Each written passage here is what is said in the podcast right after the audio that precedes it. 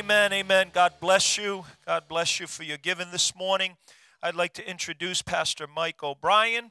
He is going to be ministering the Word of God this morning. Would you open up your heart? Amen. Open up your heart to receive what God would speak through him. Uh, this morning, as I was reading through the Bible, I noticed that the very passage of Scripture, he didn't know that.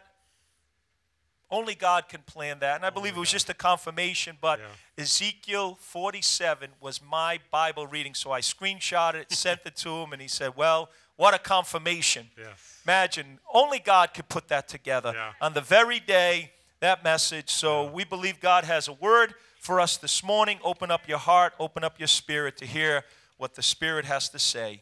In Jesus' name, amen. Amen. Amen. Amen. Good morning, church. You excited to be in the house of the Lord? I know I am. How many people are still stuffed from Thursday? We had a great Thanksgiving, so but I am excited, as Pastor said, to get to break bread with you this morning and just share what God wants to speak to us today. And so I just want to thank Pastor Richard again for the opportunity because it really is an honor to be able to stand here and, and share God's word. So let's just go to the Lord in prayer and let's jump into the scripture. Father, we thank you for your word, God. And I just pray for every person in the sanctuary, every person listening on the live stream, Lord, that our hearts would be opened. Lord, that our minds would be softened, God, to hear what you want to speak. Holy Spirit, give us an understanding of how to comprehend your message, God, in our workplaces, with our families, and Lord, even while we're serving here at Victory. Father, we seal what has been done in the worship time in your presence. And God, we look forward to just a breakthrough in our lives from your word this morning, which is life. In Jesus' name we pray. Amen. Amen. And as Pastor was saying, that is awesome that God just confirms his word. And, and so we are going to be in the book of Ezekiel, and we're going to be in the 47th chapter.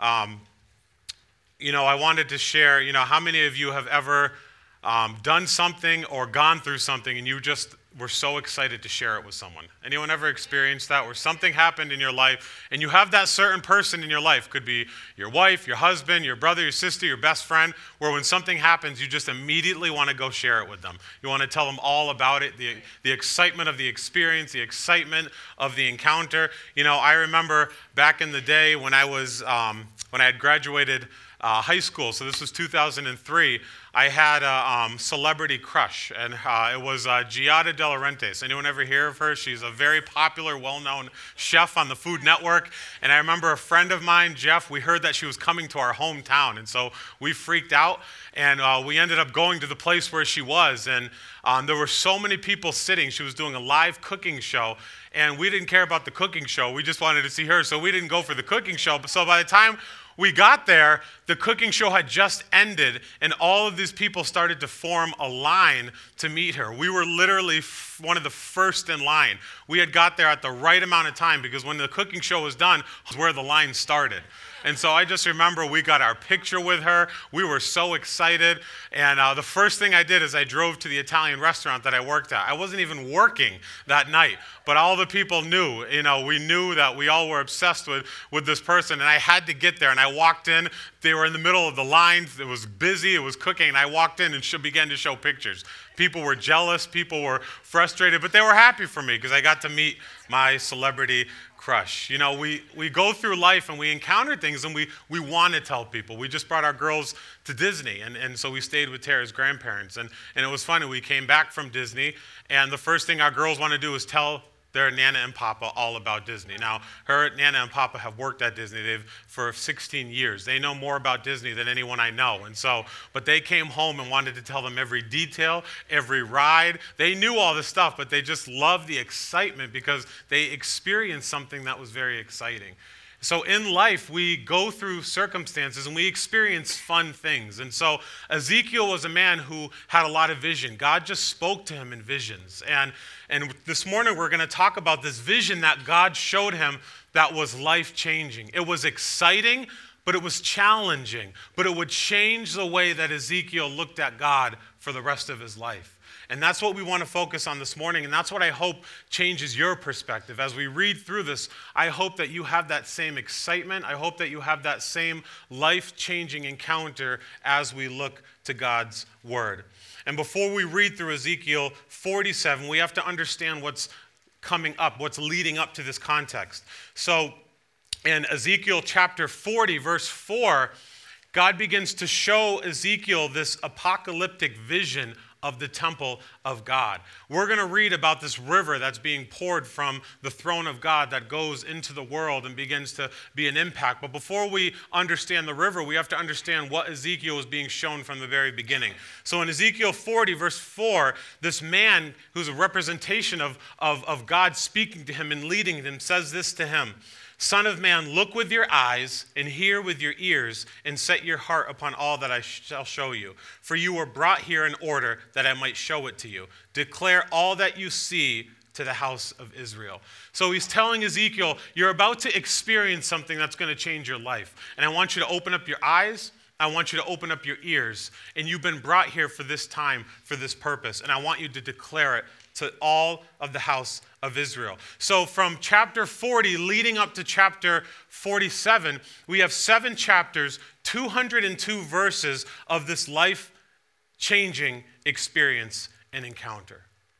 And something that I love is in verse 47, he has this vision of of this river flowing in the sanctuary. But in verses 40 up to 46, to chapter 40 to 46, he doesn't see this river. It's not until God opens up his eyes to see it. And just like our relationship with God, he works with us in degrees, doesn't he? Matthew Henry, the famous commentator, said this God makes known his mind and will to his people, not all at once, but degrees. And we need to do that, even in our relationships. I remember when Tara and I started dating, I was that kind of person where I was, this is me, and I was an open book, and it's like I dumped everything out. Because I'm like, if you're gonna, if we're gonna make this work, you're gonna know everything right now. And I, that's just who I was. And thankfully she stayed. There's witness to that. But I thank God that in our relationship with Him that He works in degrees. Because it's not possible for Him to reveal or show all He is at once. We wouldn't be able to handle it. We wouldn't, and most of us would probably go running. But He he reveals his will and his purpose in our lives in degrees because he knows our hearts. So, are you there in Ezekiel 47? So, the, the scripture reads this Then he brought me back to the door of the temple. So, again, he's had these visions of being shown all these places in the temple, but now he sees something different that he didn't notice before. Then he brought me back to the door of the temple, and behold, water was issuing from below the threshold of the temple towards the east, for the temple faced east. The water was flowing down from below the south, southern end of the threshold of the temple, south of the altar. Then he brought me out by way of the north gate and led me around on the outside to the outer gate that faces towards the east. And behold, the water was trickling out on the south side. Going on eastward, measuring line in his hand, the man measured a thousand cubits and then led me through water, and it was ankle deep. Again, he measured a thousand and led me through the water, and it was knee deep. Again, he measured a thousand and led me through the water, and it was waist deep. Again, he measured a thousand, and it was a river that I could not pass through, for the water had risen. It was deep enough to swim in, a river that could not be passed through. And he said to me, Son of man, have you seen this? Then he led me back to the bank of the river. As I went back, I saw on the bank of the river very many trees on the one side and on the other. And he said to me, This water flows towards the eastern region and goes down into the Arabah and enters the sea. When the water flows into the sea, the water will become fresh. And wherever the river goes, every living creature that swarms will live, and there will be very many fish. For this water goes there, that the waters of the sea may become fresh. So everything will live where the river goes. Fishermen will stand beside the sea, from Engedi to Eneglaim, and it will be a place for the spreading of nets. Its fish will be for very many kinds, like the fish of the great sea but its swamps and marshes will not become fresh. They are to be left for salt.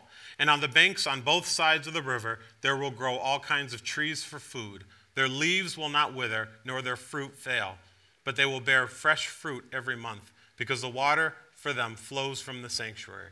Their fruit will be food, and their leaves for healing. God bless the reading of His word.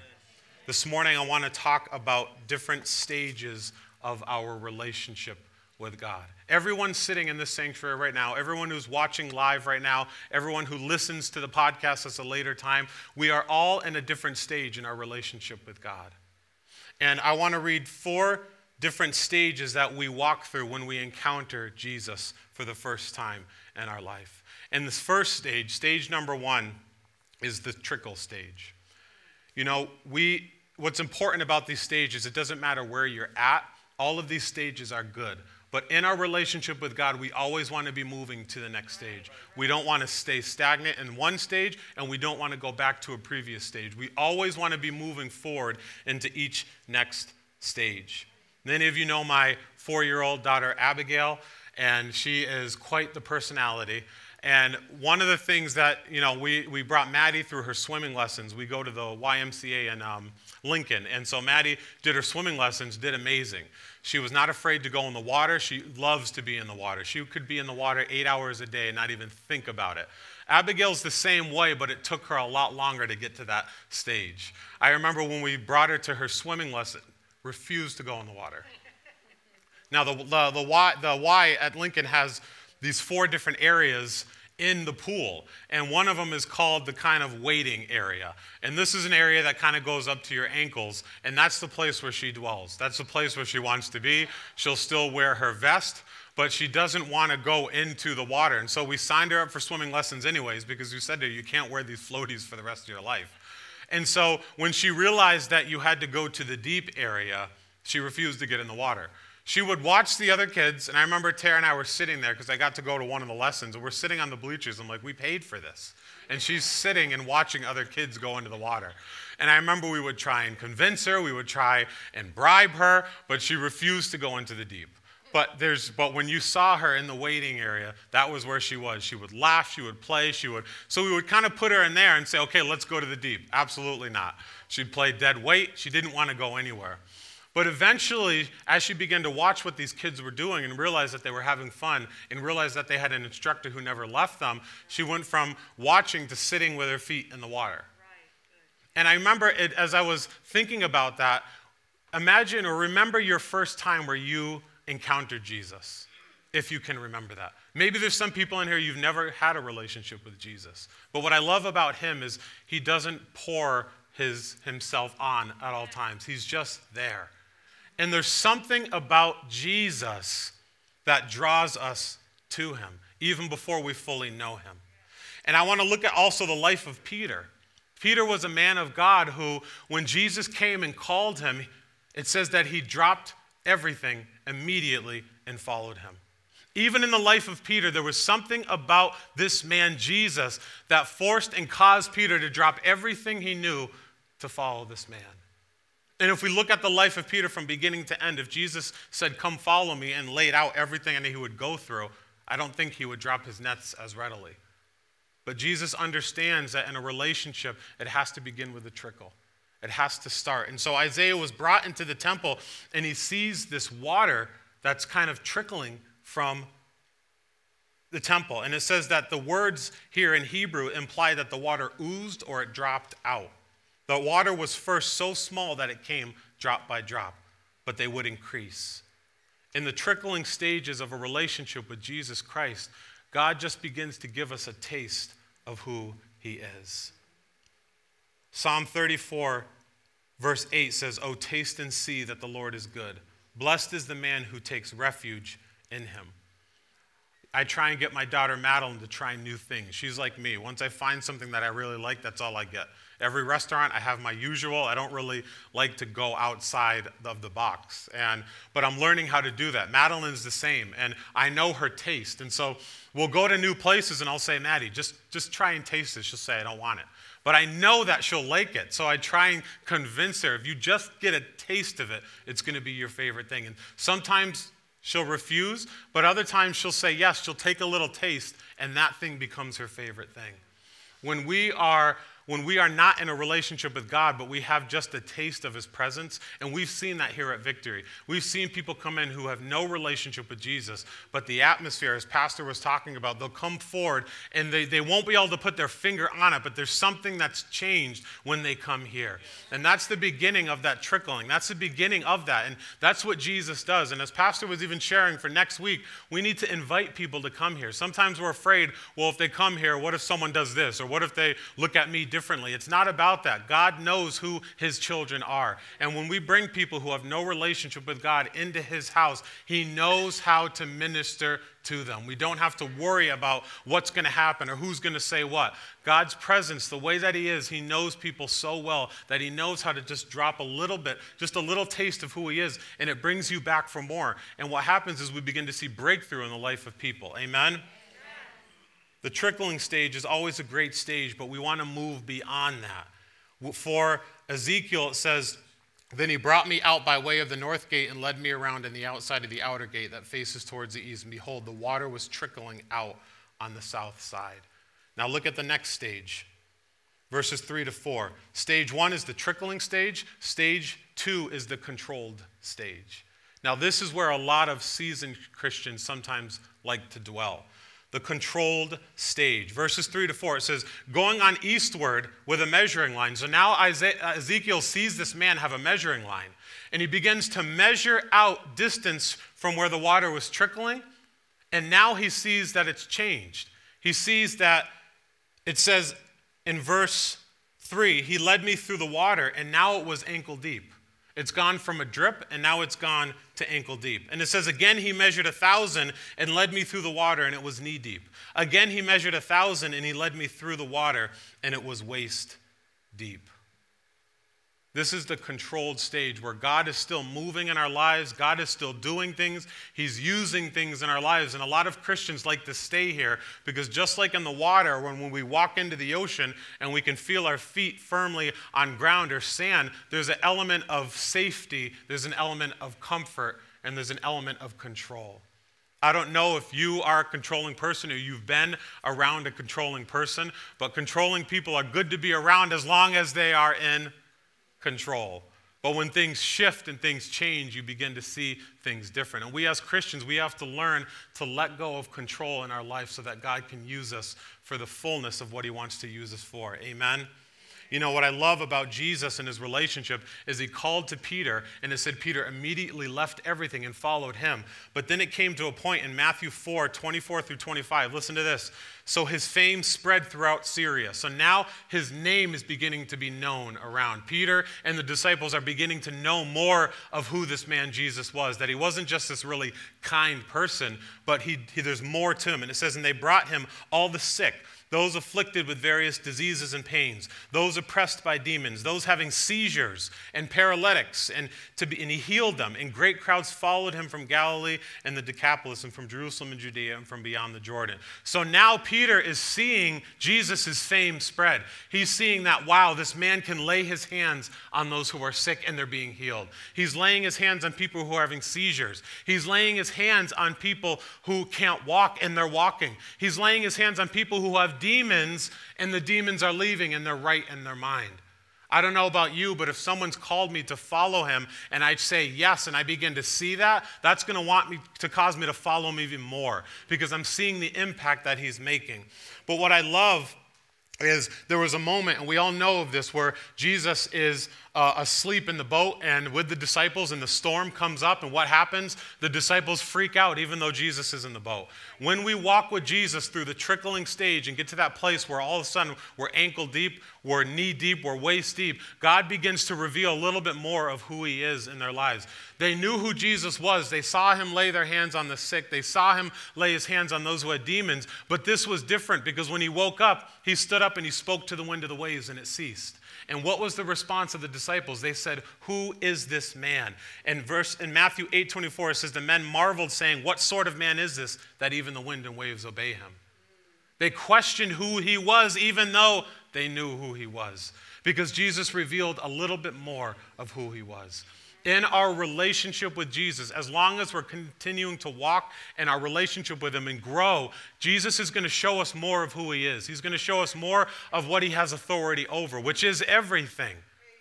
And these disciples, they saw that He controlled the wind of the waves and they questioned who He was. And I don't believe this was a questioning because of a lack of faith. I believe it was a wow, we had no idea that Jesus could do this as well. And how many of you in your relationship with Jesus have come to places in your life where you're like, wow, Jesus has authority in this area in my life as well? That's where we want to be. We want him to be opening himself up. We want to have the ears and the eyes to see and to hear more of the revelations of who Jesus is. Amen? Amen.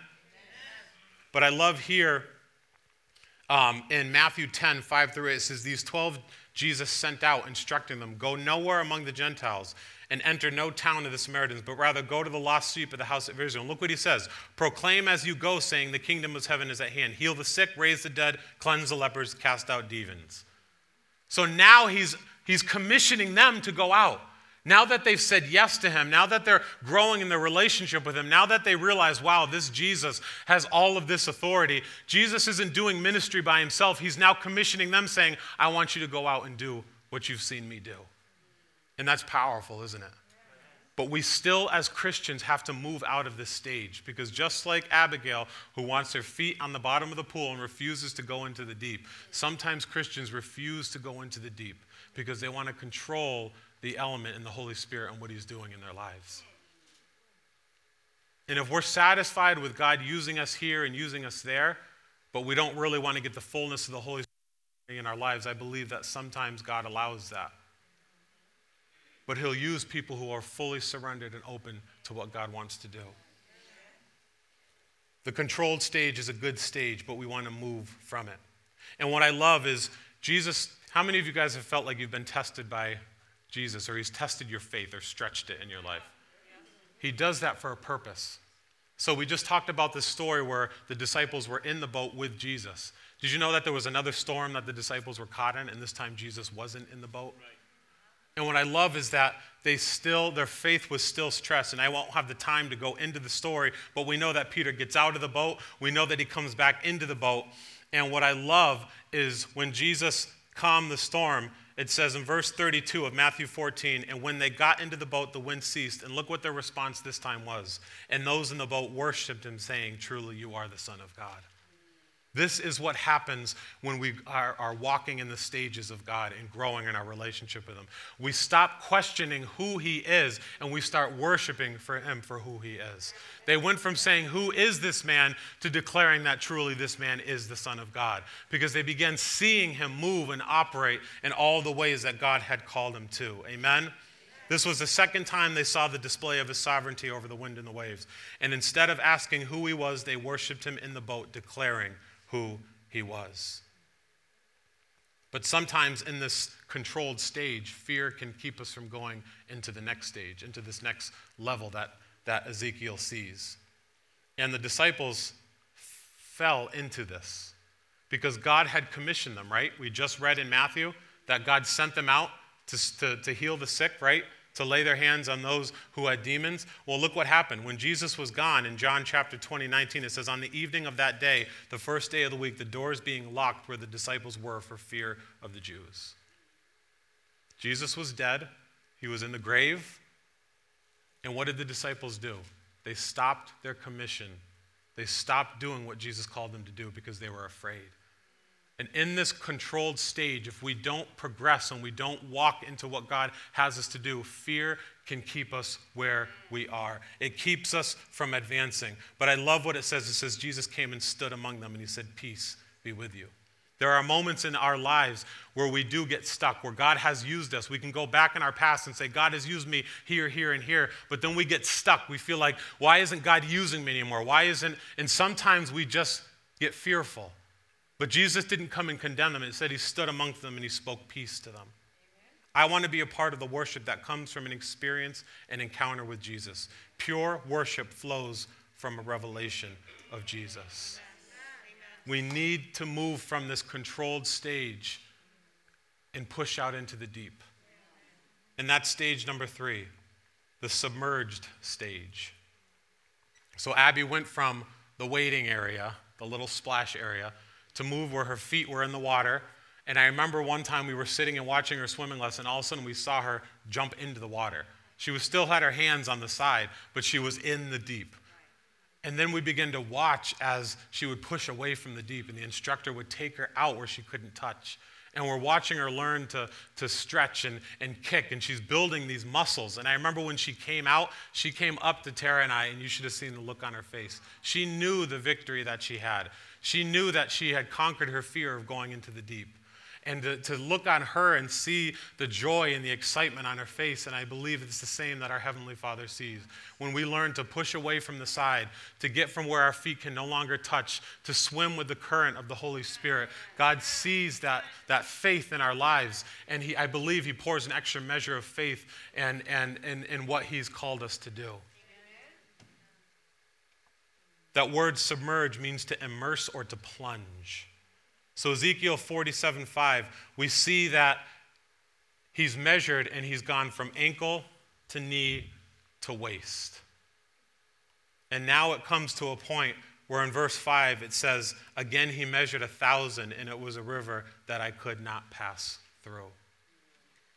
You know, when I was younger, I would go to this Christian camp. It was for boys, and it was up in Speculator, New York, where there was nothing but mountains and trees. And, and I remember when I got older, we went on a, a, a three day canoe hike where we, we canoed probably 90 plus miles into the wilderness. All we had was our clothes and the food that we packed. We had to make fires. We, I mean, I just remember going, I had no idea where we were. There were times where I remember we came to this place where there was a creek and it was wide. It was probably as wide as the sanctuary, but it was so shallow that we had to carry our canoes and just walk across. And we found this area that was in the middle of nowhere with this creek, and we just set up camp. We made, we made food, and, and there were 8,000 black bears in this area. So I remember one night we were sleeping in the tent, and I'm literally, you can hear thumping outside of the tent. We were, as men, shivering, like, it wasn't cold, but we were shivering in our sleeping bags for fear. I was waiting for this paw to, to slap across the tent and rip open our tent and, and have us for a snack. There was such fear in it. But I remember as I was walking across that creek, I was thinking about the scripture, and sometimes we, we limit God's power. As I was even reading this, I was thinking of that river. Oh, it was nothing. That was, it was just something that they could control, they could walk across. Ezekiel's now seeing uh, an expanded vision. It's gone from this controlled area to this, this rushing, massive river that was powerful. I texted a friend of mine, um, uh, Josh Eldridge, who's a pastor at a church in Western Mass, last night, and uh, when we were at, their, at the, when we had served at that church, we were in a young adult ministry, and we went to this place for tubing. And what it was was this creek that would go for miles. And if you showed up at a certain time, they had a dam that was a few miles up, and they would release it at two o'clock every day. And so if you got into the water at around two o'clock, then you would get this, this mass, the river changed. And I remember we were in it and it was kind of like slow, it was kind of like a lazy river. But then the water from the dam caught up to us and it got from the point where we couldn't touch anymore. And I remember all of a sudden I saw Josh fall off his tube and go completely under the water and he was panicking. He was, it was like he was drowning. And I remember I started to panic and I, I got off my tube and I actually tried with everything that I could to get over to him, but I couldn't. We were just both being swept down by this massive current. And thankfully, he got back on his tube and we survived, and we did end up going again because it was a lot of fun.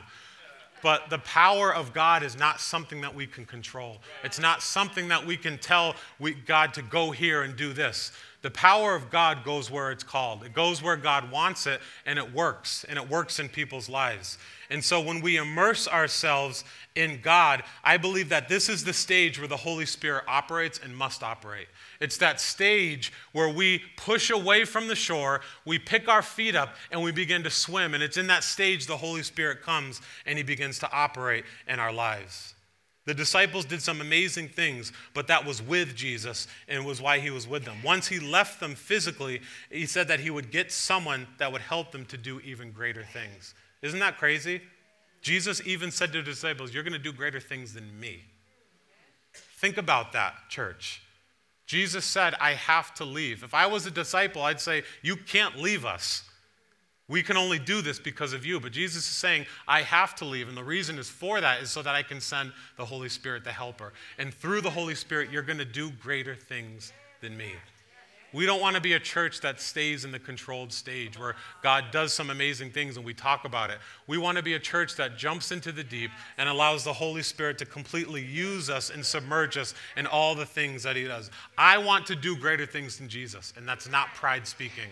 That's Jesus telling us that he wants us to do that. And so how do we get to that point, church? How do we get to that place where what if I what if you are living in fear? What if you are it's true. If you say to Jesus, I can't do that, you're right. You can't do it.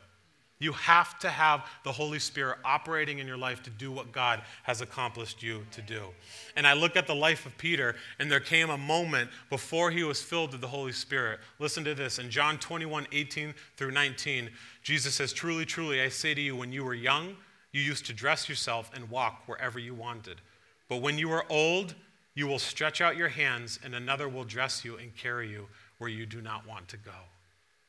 This he said to show by what kind of death he was to glorify God. And after he said that, he said to him, Follow me. I don't know about you, but if Jesus told me how I was going to die, and I'm going to be led somewhere where I don't want to go, and my arms are going to be stretched out, I can't do that. But Jesus gave Peter an opportunity and still said, Follow me. You know what he did? He followed him. And we have that amazing moment where the Holy Spirit was poured out onto the disciples, and Peter began to live in that submerged stage, and God began to use him mightily. I love in Acts chapter 3, after the Holy Spirit fell on Peter, it says that Peter was walking to church, basically, with John, and it says they went by a beggar. And look what it says in Acts 3 4 through 6. And he fixed his attention on them, expecting to receive something from them. But Peter said, I have no silver and gold. Church, we have to get to a place in our lives where we have nothing to offer people but Jesus. When you live in the controlled stage, you think your money, you think your position, you think your authority can bring people to Jesus, can, can help you get from place to place. But Peter got to the place where he realized, I have nothing, but what I do have, I give to you. And he spoke life and brought healing to that man's life. We want to get to that place where we have nothing but Jesus working in our lives, and that is what's going to bring people to Jesus. That's going to what's what's going to bring healing. That's what's going to bring deliverance. Is having the Holy Spirit, just like this river, guide us and lead us to where it needs to go. In speaking to that fear again, there was a moment in Peter's life when he was filled with the Holy Spirit in Acts 12, 4 through 5, and it says, And when he had seized him, he put him in prison, delivering him over to the four squads of soldiers to guard him, intending after the Passover to bring him out to the people. So Peter was kept in prison, but earnest prayer for him was made to God by the church. Peter was thrown into prison for declaring who Jesus was. You know what's crazy is James had just been killed. I don't know about you, but I mean, Pastor, imagine if we heard someone from the district that we knew were killed because of their relationship with Jesus. What that would do to the church, what it would do to leaders, what it, that fear that could come in.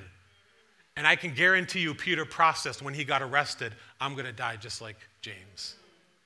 But you know what? God still had something for him while he was still in prison. Church, we cannot allow the enemy to paralyze us in a prison and speak death. I guarantee you, we had thoughts of, you're going to be killed just like your brother James. But it said, because of earnest prayer from the church, that Peter was released because God still had more for him. And I believe there are some people who are stuck in that place. The enemy has put you in a prison, a, a, a, mental prison to keep you paralyzed from moving forward. But earnest prayer breaks us free from those shackles. We have to learn to pray through, even though we don't, it doesn't look like it's going to change. Everything looked like it was going to be Peter was going to die because it happened to James.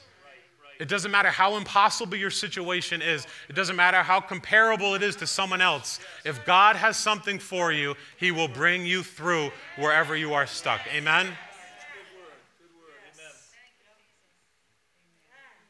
There are moments where I felt like I was swimming and had no control in the sense of what God was doing. One of the things that I, one of the jobs that I had uh, in ministry was a courier, and my job was to just to go to different medical buildings and pick up different samples and bring them back to the main hospital. And one of the uh, clinics that I would go to every day, there was a security guard, um, and I would talk to her every day. We would get a few moments to talk. We would talk about family and life. And one of the days I showed up, she seemed kind of down, and I asked her what was going on, and she said, she said that there was a friend who had.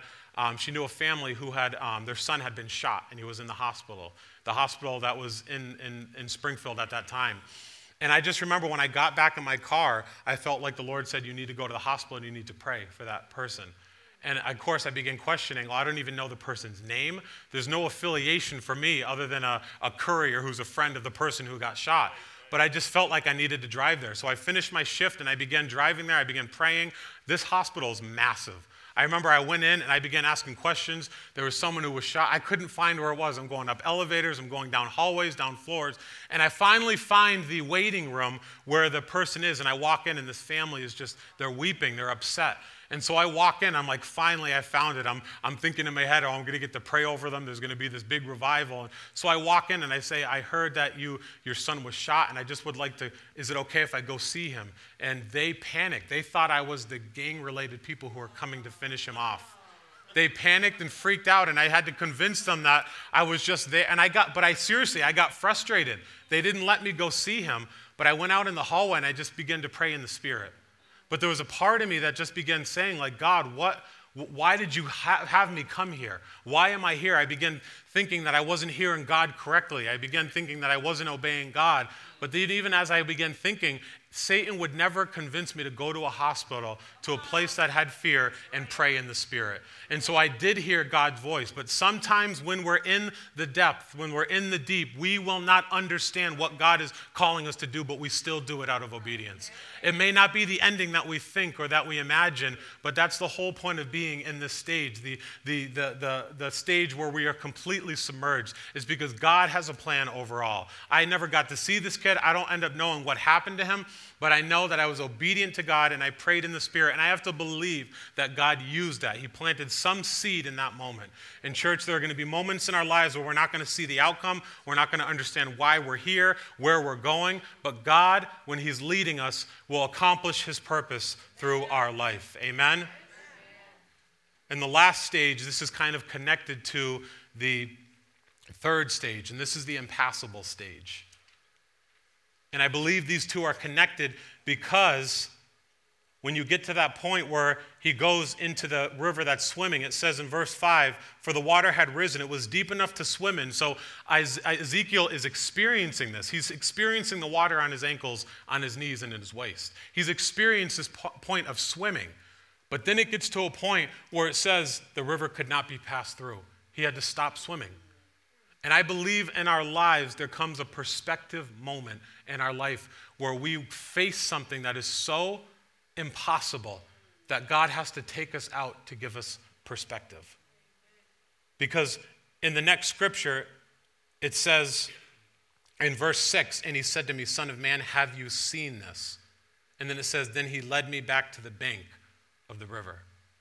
And what I love about our relationship with God is sometimes He takes us out so that He can give us a perspective of what the power of this river is, what the purpose of God's plan is. And that's the second part of the scripture is God showing Ezekiel the purpose of this river and what it's accomplishing. And at this moment, uh, before I conclude, I'm going to have Tara come up and just share. Um, we had gone through something, and I wasn't going to have her share, but God kind of just opened the door and He spoke to both of our hearts. And we came to a moment during this year where God, we faced something that was very hard, and God gave us a different perspective. Good morning, church.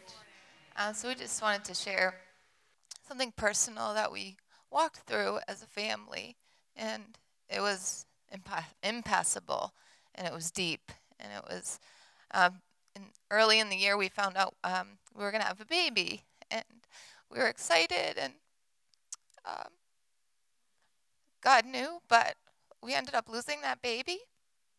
And um, we really wanted to share this because I think more people have gone through this uh, than we than we know, and I think even here in this place, it's probably happened to to some of you. Um, but it was really hard. It was really early on, but still, it was heartbreaking, and it was we had to grieve and kind of walk through that process and we didn't understand why. And um, so we were walking through it and we we continued in our ministry and continued worshiping God through it. And um, there came a point where we, we wanted to name the baby because it's a it's an important part of healing and we were encouraged to do that. So I couldn't like it wasn't coming to me. I I couldn't think of a name and every time I would try to think of one, I was like, it doesn't fit. It was. Um, so I ended up going to a women a women's conference a few months after we had lost the baby, and I was in a time of worship. And being in God's presence is the best place to be, especially when you're going through something like that, a deep heartbreak. And so I was just in this extended time of worship, and a worship song started, and I felt the name, and it was, I knew immediately the name was Hope. And so I, of course, wanted to talk to Mike first, but I knew that God gave me that name for that baby. And we had found out that it was a little girl. Um, and so I came home and I told Mike, Hope, her name is Hope, and she's with Jesus. And it just brought that kind of closure, and we were able to not move on, but just kind of deal with that. And, and now we know that we're going to meet Hope someday and that she's with Jesus.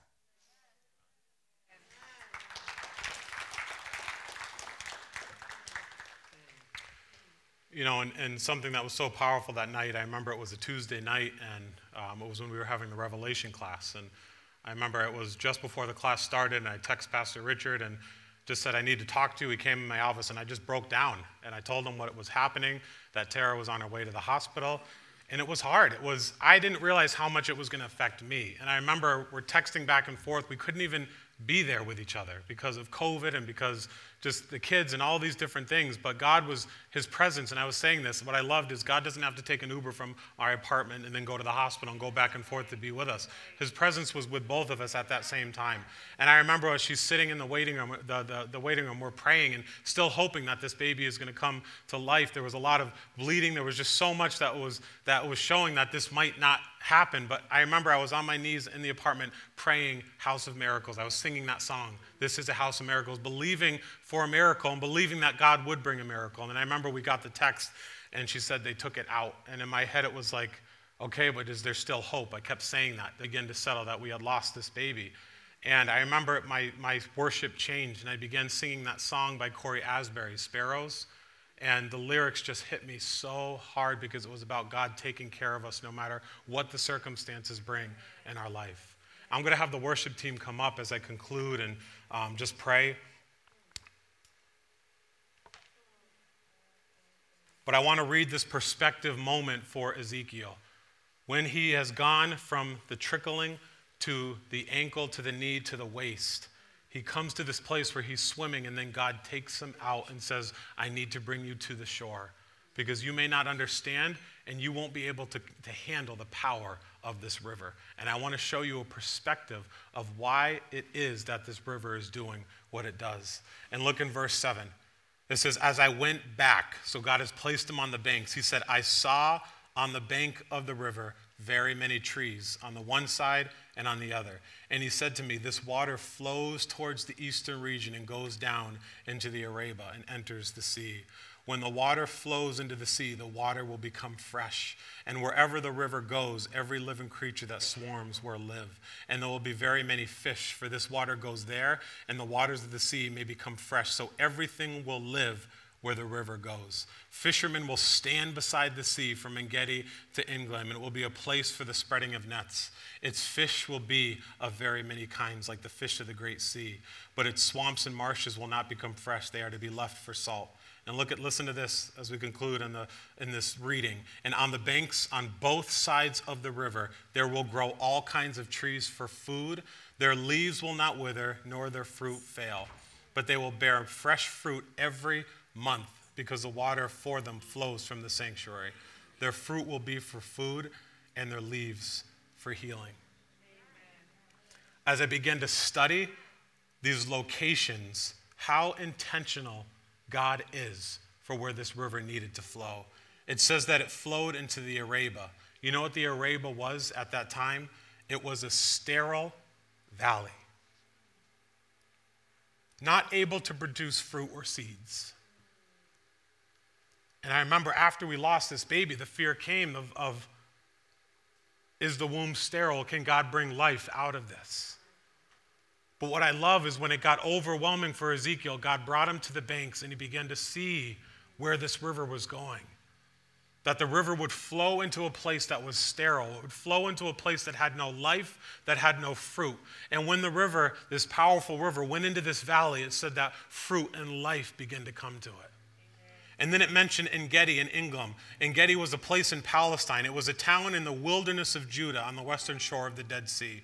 Eneglaim was a place on the Dead Sea. And then it says that the river would flow into the Dead Sea. Now, I've never been to Israel, but I want to read you something about the Dead Sea. The lake's surface is 1,412 feet below sea level, making its shores the lowest land based elevation on Earth. It is 997 feet deep, the deepest hypersaline lake in the world, with a salinity level of 34.2%. It is one of the world's saltiest bodies of water, 9.6 times as salty as the ocean, and has a density of 1.2 kilograms, which makes swimming similar to floating. So, why am I sharing this with you? Because the salinity in this sea makes for a harsh environment where plants and animals cannot flourish. It's a dead sea. Nothing can live in this place. It also says that the Dead Sea's main northern basin is 31 miles long and 9 miles wide at its widest point. Listen to this the Dead Sea is receding at a swift rate. Its surface area today is 234 square miles, having been 410 square miles in 1930. The recession of the Dead Sea has begun causing problems, and multiple canal and pipeline proposals have been made to reduce its recession. One of these proposals is called the Red Sea Dead Sea Water Conveyance Pipeline Project, which would provide water to neighboring countries and carry brine to the Dead Sea to help stabilize its water level. Some experts are even saying that the Dead Sea will be gone in 2050. As I was reading that, and why I'm sharing it with you this morning, is how amazing is it that this river that started as a drop, that started as a trickle, that grew into this powerful force, began to flow into areas that were dead. It began to flow into areas that were sterile. And when this river hit the Dead Sea, it said it became fresh and life came to it. I want to show you this picture. A friend of mine, Andrew, who went, he sent me this picture of the Dead Sea. This is where the water used to be, just to give you a picture of how much it's receded, how much it's, it's gone away. And I felt like as I was praying over this, this scripture that the Lord was saying, we have a lot of spiritual pipelines in our lives where the enemy is taking away what God has given us and we have these things of the world. It could be relationships, it could be other religions, it could be whatever it is, we're trying to bring it in to restore. They can do whatever pipeline project they want to refill this, but the only thing that the Word of God says that will not only bring this back to where it was, but will make it fresh is this river that flows from the sanctuary of God.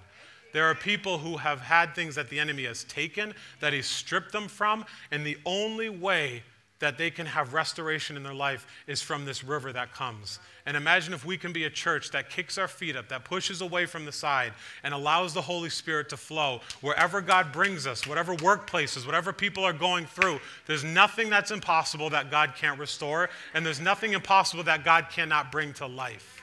And people need to hear that message, they need to hear that word this morning. Matthew Henry says this Gospel grace makes those persons and places which were unprofitable and good for nothing to become serviceable to God and man. You know, we're seeing this new variant that's coming out. We've gone from the Delta to now Omicron, and fear is crippling the world. They're shutting down borders again. And you know what they're saying is these vaccines, and again, hear me, this is not a pro or anti vaccine, but they're saying that you have to get more. But what I love about these leaves, it says these trees, it's literally used for medicine. And it says that it yields fruit every single month, which means the healing and the medicine that comes from these leaves you never have to go back to because they're planted by this river. And whatever you have gone through in your past, you don't have to go back to those. When you plant yourself by streams of living water, the healing is for you as well. Stand with me this morning, church, as we just pray. We need to pray. The leaves of these trees are for medicine, for bruises and sores, and it's continually replenished because it is by the river. Some of you shared testimonies on Wednesday where you've gone through times in your life where you've had physical bruises because of people, what people have done in your life. And we don't realize that the physical bruises turn into spiritual and mental bruises. But these leaves, which are planted by this river, are for healing. And it doesn't matter the sickness, it doesn't matter the degree, the stage of where your sickness is, God can bring healing to that.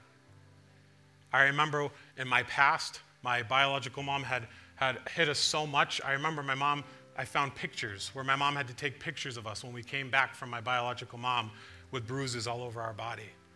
And she had to take those pictures to bring to the court to say, look what they are doing to these boys.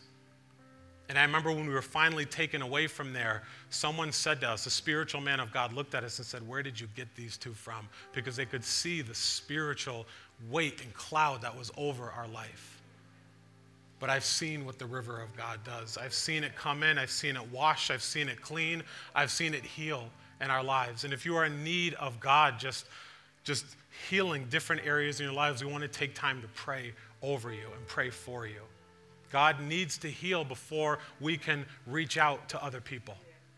So, Heavenly Father, I just pray right now in these moments, God, that you would just bring healing to people in this church healing to people's minds, healing to people's hearts, healing to people's bodies.